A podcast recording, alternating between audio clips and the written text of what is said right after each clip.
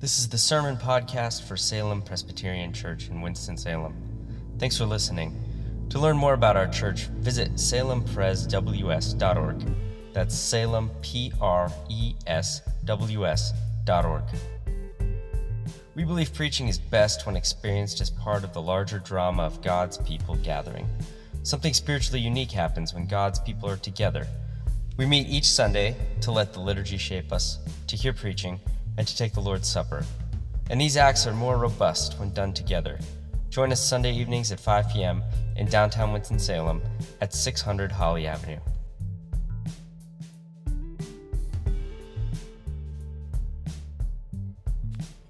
Verses 1 through 13.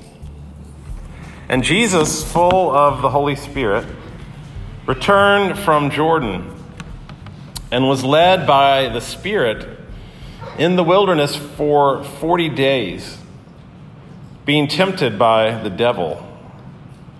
And he ate nothing during those days. And when they were ended, he was hungry. The devil said to him, If you are the Son of God, command this stone to become bread. And Jesus answered him, It is written, Man shall not live by bread alone. And the devil took him up and showed him all the kingdoms of the world in a moment of time, and said to him, To you I will give all this authority and their glory, for it has been delivered to me, and I give it to whom I will. If you then will worship me, it will all be yours. And Jesus answered him, It is written, You shall worship the Lord your God, and him only shall you serve. And he took him to Jerusalem and set him on the pinnacle of the temple and said to him, If you are the Son of God, throw yourself down from here. For it is written, He will command His angels concerning you to guard you, and on their hands they will bear you up, lest you strike your foot against a stone. And Jesus answered him, It is said, You shall not put the Lord your God to the test. And when the devil ended every temptation, he departed from him until an opportune time. This is the word of God for the people of God. You may be seated. So, we are continuing in the Gospel of Luke, and my main question throughout this series is what does Luke say about the kingdom of God? What do we learn from the Gospel of Luke about this thing that Jesus uh, called the kingdom of God? And the temptation story says to us that the kingdom of God is a place where we find victory over evil, victory over temptation, uh, victory over the devil. Even in the most dire circumstances, he's in the wilderness, there's nothing out there. If you've ever seen pictures of the wilderness around Jerusalem, there is nothing there. Um, if you've ever been there, you know that. This is a, a barren, terrible place, dry, um, dangerous. And he's there for 40 days fasting in the wilderness. So that is where the temptations occur. That's the battleground. And Jesus wins the battle. It says that, full of the Holy Spirit, he came back from being baptized from the Jordan and then immediately went back, also by the Spirit's leading, into the wilderness. And if you notice there, uh, Jesus is actually attacking Satan. You think sometimes that he's passive in this, he's actually attacking.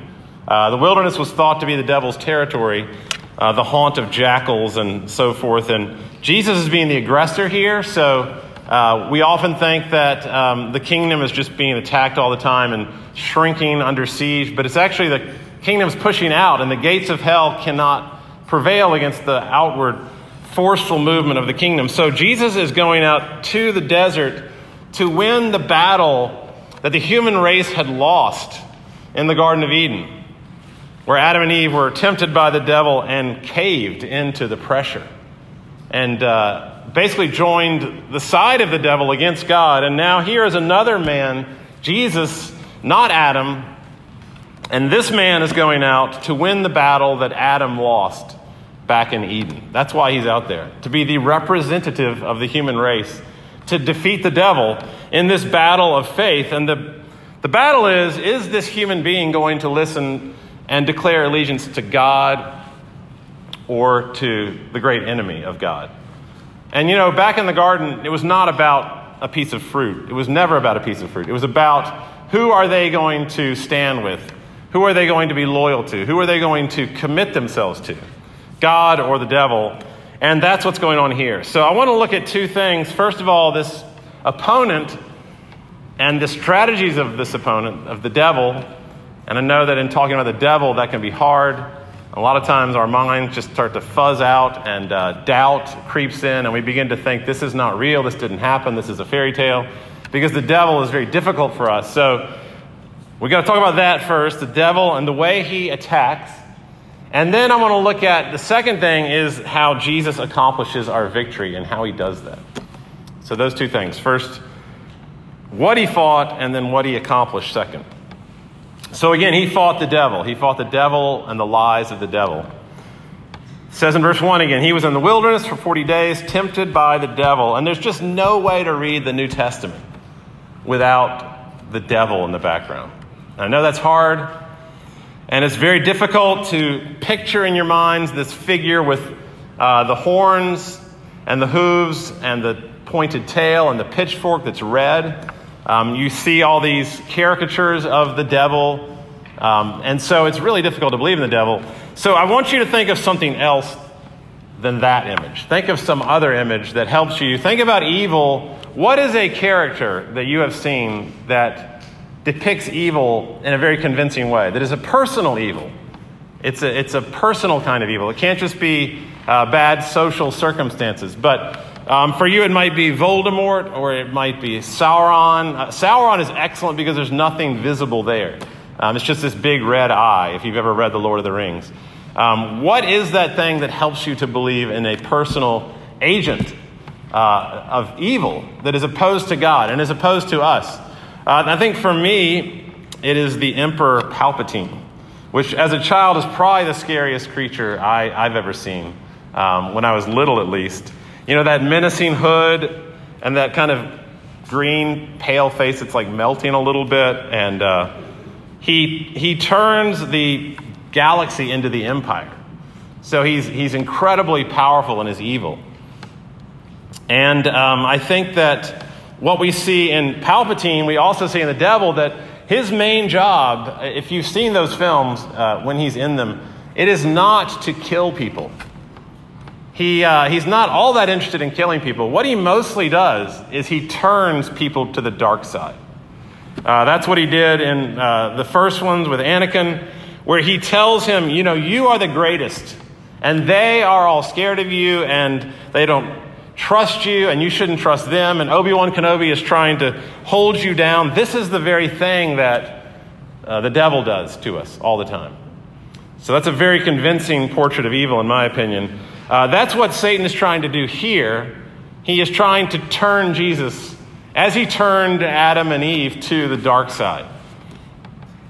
And he begins by saying, Worship me, and all the kingdoms of the earth will be yours. So this is not a, uh, not a lightsaber battle. Um, that's not what you would expect, maybe, that in the temptation uh, in the wilderness, that, that Jesus and the devil would come and begin to fight each other. I mean, if you watched modern action movies, you would think that that is the way that evil is dealt with, is through some kind of physical violence, some kind of force. But in this case, what you have is uh, the devil said, and Jesus answered, verse 3 and 4. The devil said, verse 6. Jesus answered, verse 8. The devil said, verse 9. Jesus answered, verse 12. And that's really important because spiritual warfare is not about physical force. And the, the really important things that happen in your life are not about force um, or violence. Um, it's, it's the mind. The battlefield is here in your mind, in your thoughts. It's a battle of wits. Um, if you've seen The Princess Bride, like Vizzini and the man in black having that battle over that stone where who is going to win this battle uh, of the mind? That's more like what's going on with Satan. And the question is will Satan split Jesus apart from God? Because the, the, the term diabolos is from a Greek word uh, diaballein, which is a verb that means to split.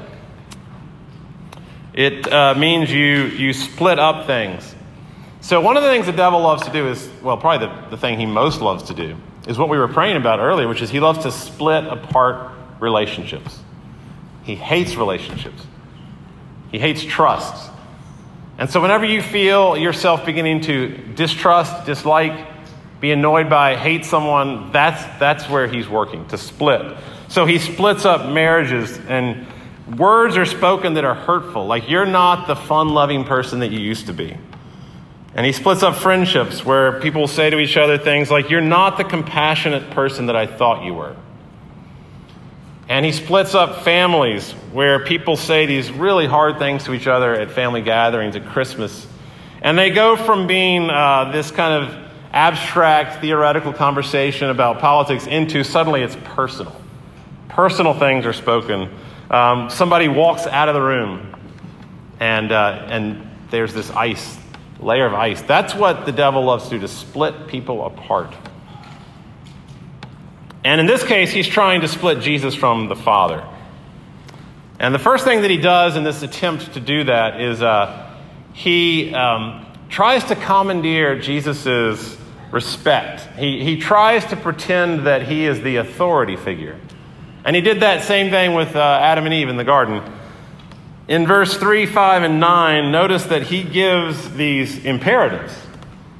It's, uh, it's, it's almost silly to think that, that this little creature, the devil, in speaking to the Son of God, would, would issue these imperatives to him. But he says in verse 3, command this stone.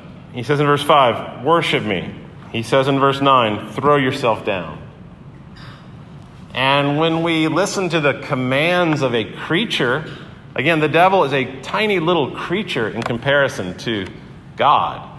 And when we listen to the commands of a creature, then we are giving him way too much respect. And that's what he's trying to get Jesus to do to treat him as an, a, a legitimate authority whose authority rivals God. He's trying to displace the locus of trust, Jesus' locus of trust, which is in God. And he tries to do that for you too to get you to think that there's something respectable about him, uh, something authoritative about him. So that's his first move, but he, he doesn't stop there. His main attack, and this is important for you to know also, very important, that the main attack of Satan, very clearly in this passage, is on the very identity of Jesus.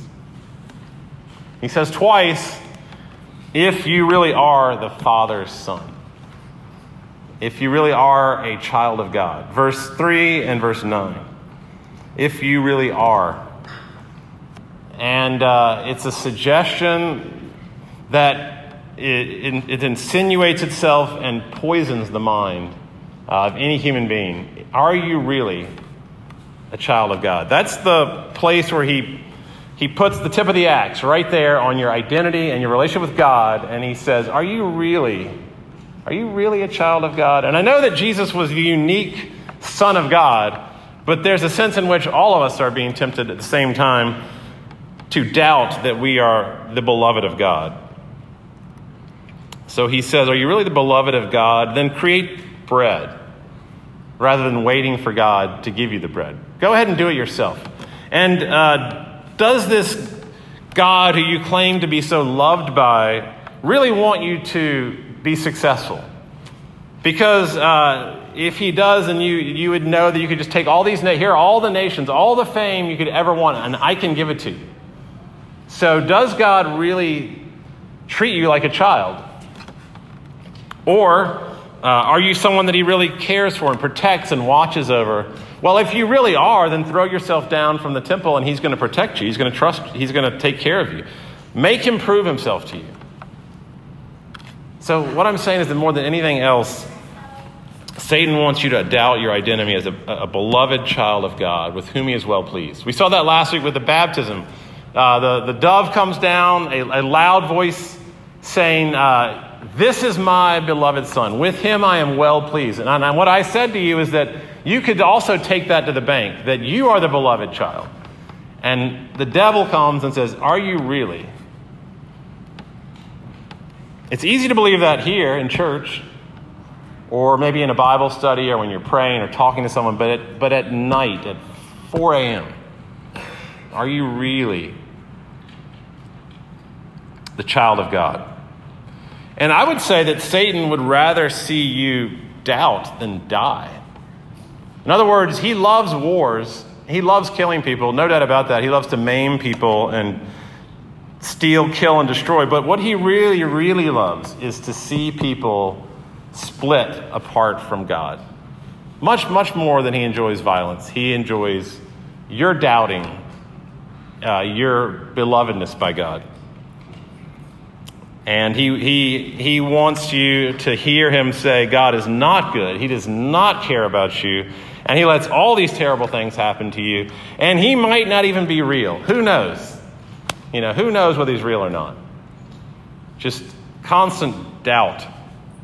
Like those squid that just pump out that, you know, pink uh, dye to ward off and confuse an enemy. That's what the devil's always doing, just putting out lies, just befuddling your mind all the time with these lies.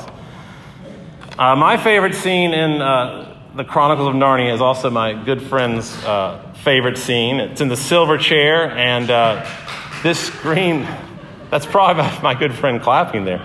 This green witch, uh, beautiful witch, is tempting the children uh, to doubt who they really are. And if you know the Chronicles of Narnia, you know these children in this world go to Narnia and they're, they're royalty, they're very important, they realize who they really are there.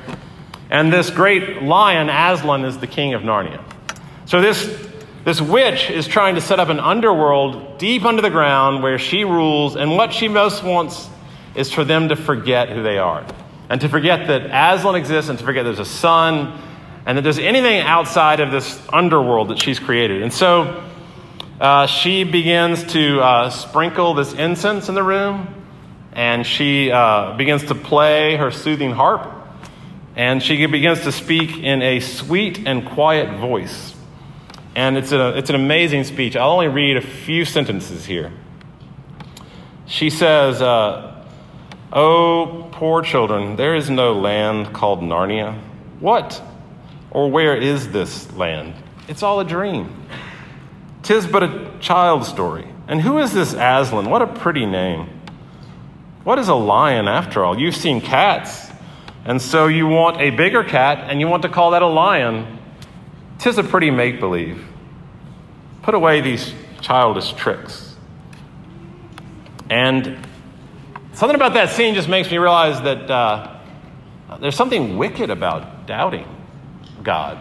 There's something devilish about it that this reality is just, uh, this whole re- real world you're saying does not exist. And this person who is so loving and so bright and so real, you're saying may not exist. Uh, it's a, it's a, it's a, that, something about that scene makes you realize what's really going on with doubt. And that there is one out there who wants you to doubt. And this is why Jesus went around telling people all over Galilee and all over Judea look, there is a God who loves you.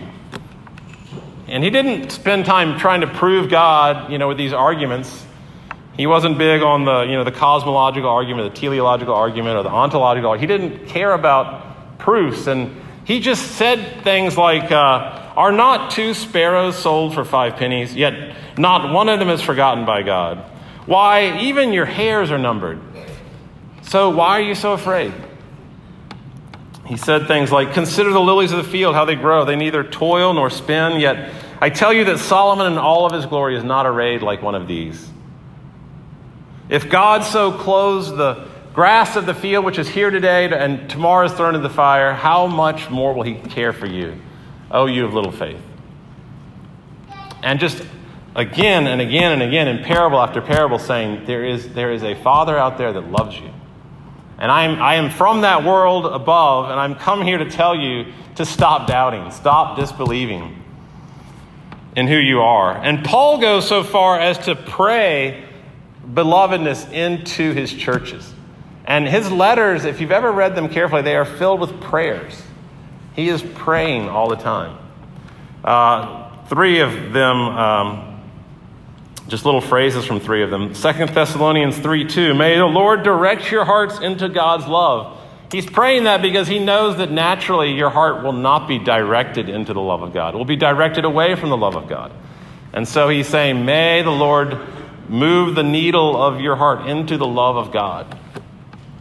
Romans 15 13. May the God of hope fill you with all joy and peace as you trust him.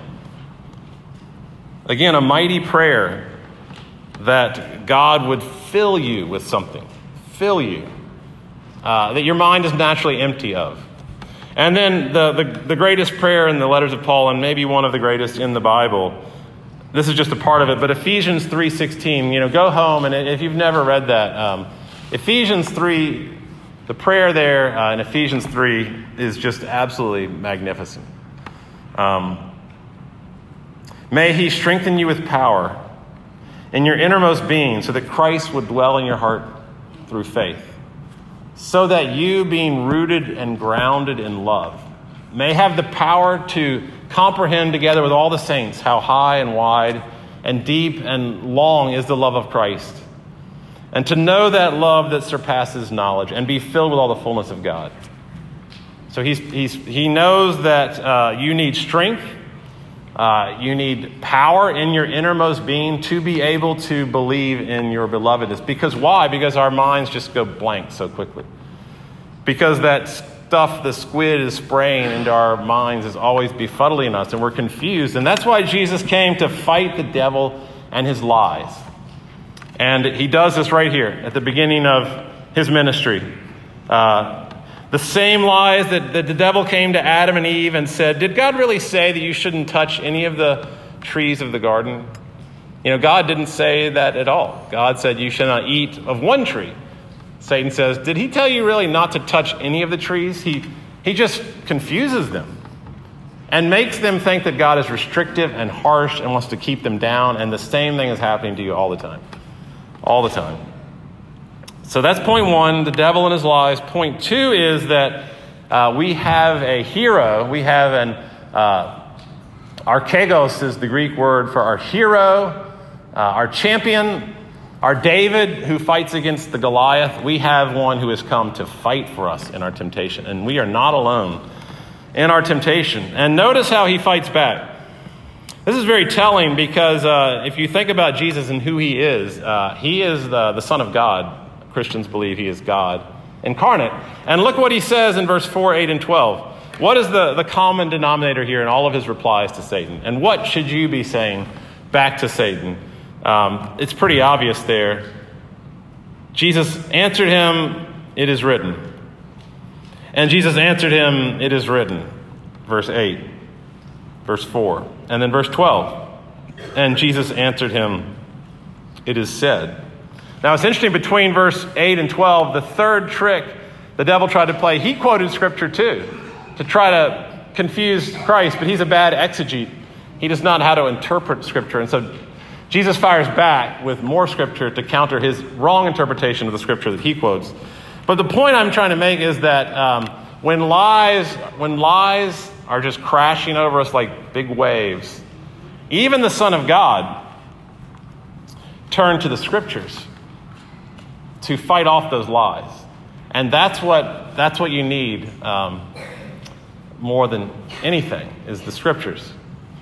Um, the scriptures were written in former days for our instruction that through the endurance and encouragement of the scriptures we might have hope. That's what Paul says about the scriptures, that they give us endurance, they give us encouragement. I mean, again, this is the guy who wrote the Bible, quoting the Bible to the devil to fight off the lies. And so, if he needs that, how much more do you need that? If he had to turn to the scripture, how much more do you have to turn to the scripture? To, to speak truth to power, to speak truth to evil, to speak truth to the devil, and to, to disintegrate the lies. It's like when, the, when the, the scripture touches the devil's lies, they just vanish like mist. It just, they just disintegrate. Because this is truth. You're speaking truth to someone who is trying to confuse you and befuddle you. And I guess the question is, and I know for me the answer, uh, the question is when you're depressed or when you're incredibly uh, despairing or um, tempted towards something, when you feel all alone and abandoned by God, and you're filled with loathing, what do you, where do you go? And sadly, I think that in the best of times, we'll turn to a friend. Most of the time, we just, we just go inward. We just bury ourselves. We turn inside. But how often um, do we ever turn to the Bible? Or if you're the friend who has been called by the depressed person, how, how often do you ever say anything scriptural to them? You don't have to quote a verse, but do you speak truth from the Word back to them? Because I know that uh, when, when I'm attacked, uh, it's just sadly rare that I will turn to the scriptures to fight back.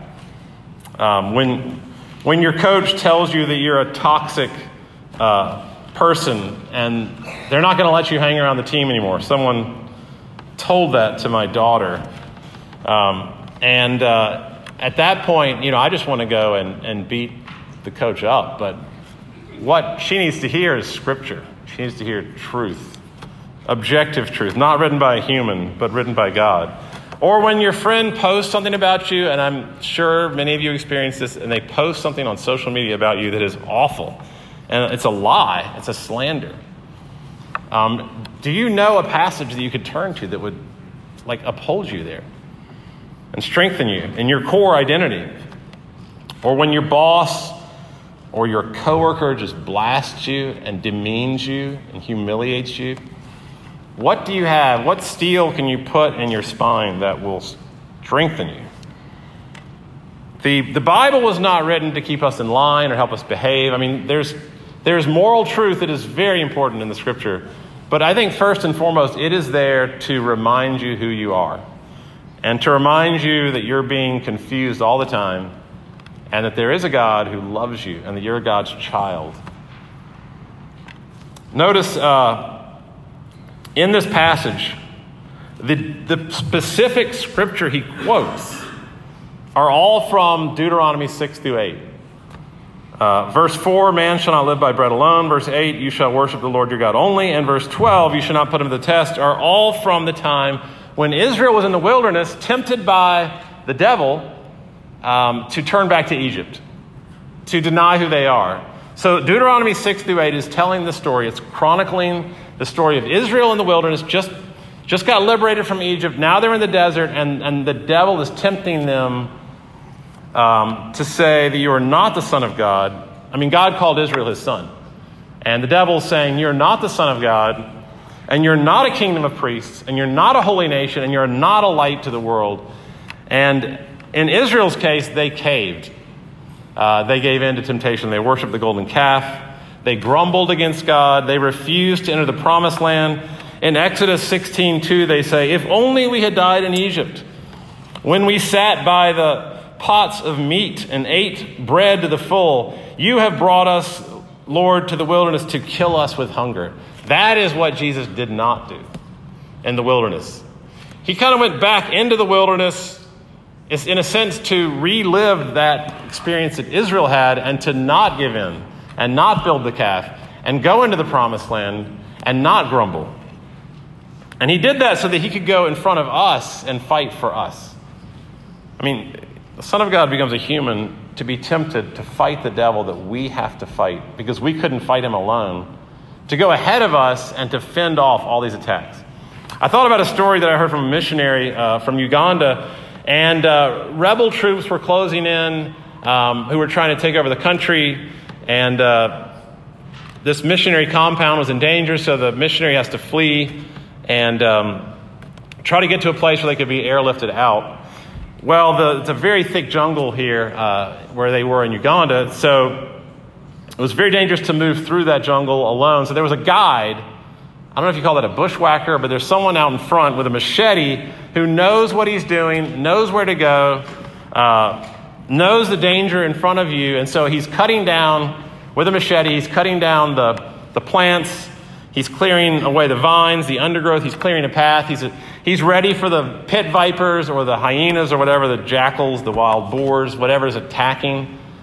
out in front, clearing the path for you to come behind him, fighting off all the enemies in front of you. That's what uh, you need when you're tempted, is to know that, that the Son of God became a human to do that for you, to be in front of you, to fight for you, to hack away all those lies, all those mental predators that we let into our mind early in the morning, late at night. In all three temptations, he's fighting for you. He didn't have to do this. He's doing this for you. He's, he's starving in the wilderness for you. He's, he's being attacked by evil for you. He went out there by his own free will, led by the Spirit. He's having his identity threatened for you. And he, he did that so that he could stand with us before Satan and shout out to Satan, We will not, not just me, but we, me and my people, me and my brothers and sisters, we will not live by bread alone. Uh, we will live by every mouth, every word that comes from the mouth of God. We will be sustained by what God says about us, not by our cravings and our appetites. We will not give in to feeling deprived or malnourished by God and doubt our Father's daily protection and provision. We, we will live by every word that comes from the mouth of God. He stands with us and he says that to Satan. And he says, with he and his brothers and sisters, we will worship the Lord our God only. We will not seek fame or fortune apart from God. We will not need people to adore us. We will trust that God adores us. Jesus stands with us and says, We will all do this together. And he says in verse 12, We will not put our God to the test. I and my brothers and sisters, we will stop forcing God to have to come through for us and forcing his hand to rescue us and making demands and setting the agenda in the relationship, he says, We will trust, we together will trust your plan for our life. Hebrews 4:15 says, "We do not have a high priest who is unsympathetic with our weaknesses, but one who in every respect has been tempted as we are and yet without sin." And Jesus is that sympathetic high priest who pleads for us, prays for us constantly, every single moment, helping you in your crisis. And who do you want to help you when you're in a crisis? You want someone who's been there, someone who has suffered in that way. If you've if you have cancer or mental illness or someone loved one has died, who do you turn to? You turn to someone who's been there. And that's what God is for us now. As a result of Jesus coming, the, the one that you turn to in your lust says, I've been right there with you. I completely understand that struggle and I, I get what you're going through. I'm with you in this. And when you're facing, you know, your fear of embarrassment or humiliation, the fear of human opinions, and, and he says, I know exactly what's that like. I was I, I'm I know exactly what it's like to be in that position. I was there with you. I so craved the fame and the fortune. I was I was so tempted by Satan to give in to that. And I, I know what you're going through, and I'm with you, and I will fight with you. And when we, uh, we are faced with our cravings for all sorts of desires, he says, I, I totally get that, I identify with you, and I, I came to defeat that for you and with you. Just like David slaying Goliath. Uh, when David won, Israel won. When Jesus won, we won. When he slew the, the devil in the wilderness, we also, together with him, did the same thing. But, last point, last Last little point here uh, that was just round one. so, a very important phrase in this passage is verse 13. Uh, he waited for just the right time, the opportune time. What does that mean? That means that, like a crouching lion, Satan was waiting for just the right moment to attack again.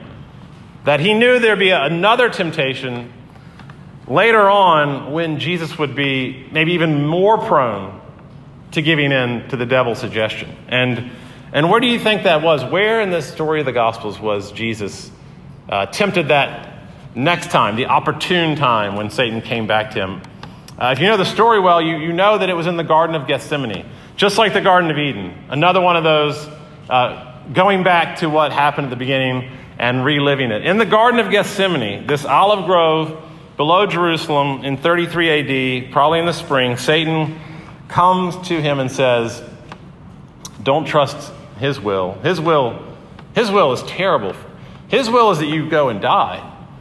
Do your own thing. You know, your will be done, not his will. And there was a great movie, um, very controversial, but fascinating movie called The Last Temptation of Christ uh, by Martin Scorsese. And in that movie, what Satan is doing there is he's showing Jesus a depiction of what his life would be like if he didn't go to the cross. And he got married to Mary Magdalene, and he had children. He was happy. He was a carpenter. He, he was like a, an elder in the synagogue. Uh, he lived a wonderful life. He died in his old age with his grandchildren in front of him. People got really mad in the movie because they said, you know, they showed him being married and sleeping with Mary Magdalene. It was all, it was all a vision. It was all a vision. The last temptation is that temptation. And Jesus said, no, not my will be done, but your will be done. And I will, I will go and I will die for them on the cross. And I will give my life for them. And I will pay for their sins so that they never doubt our love again. That's why he did.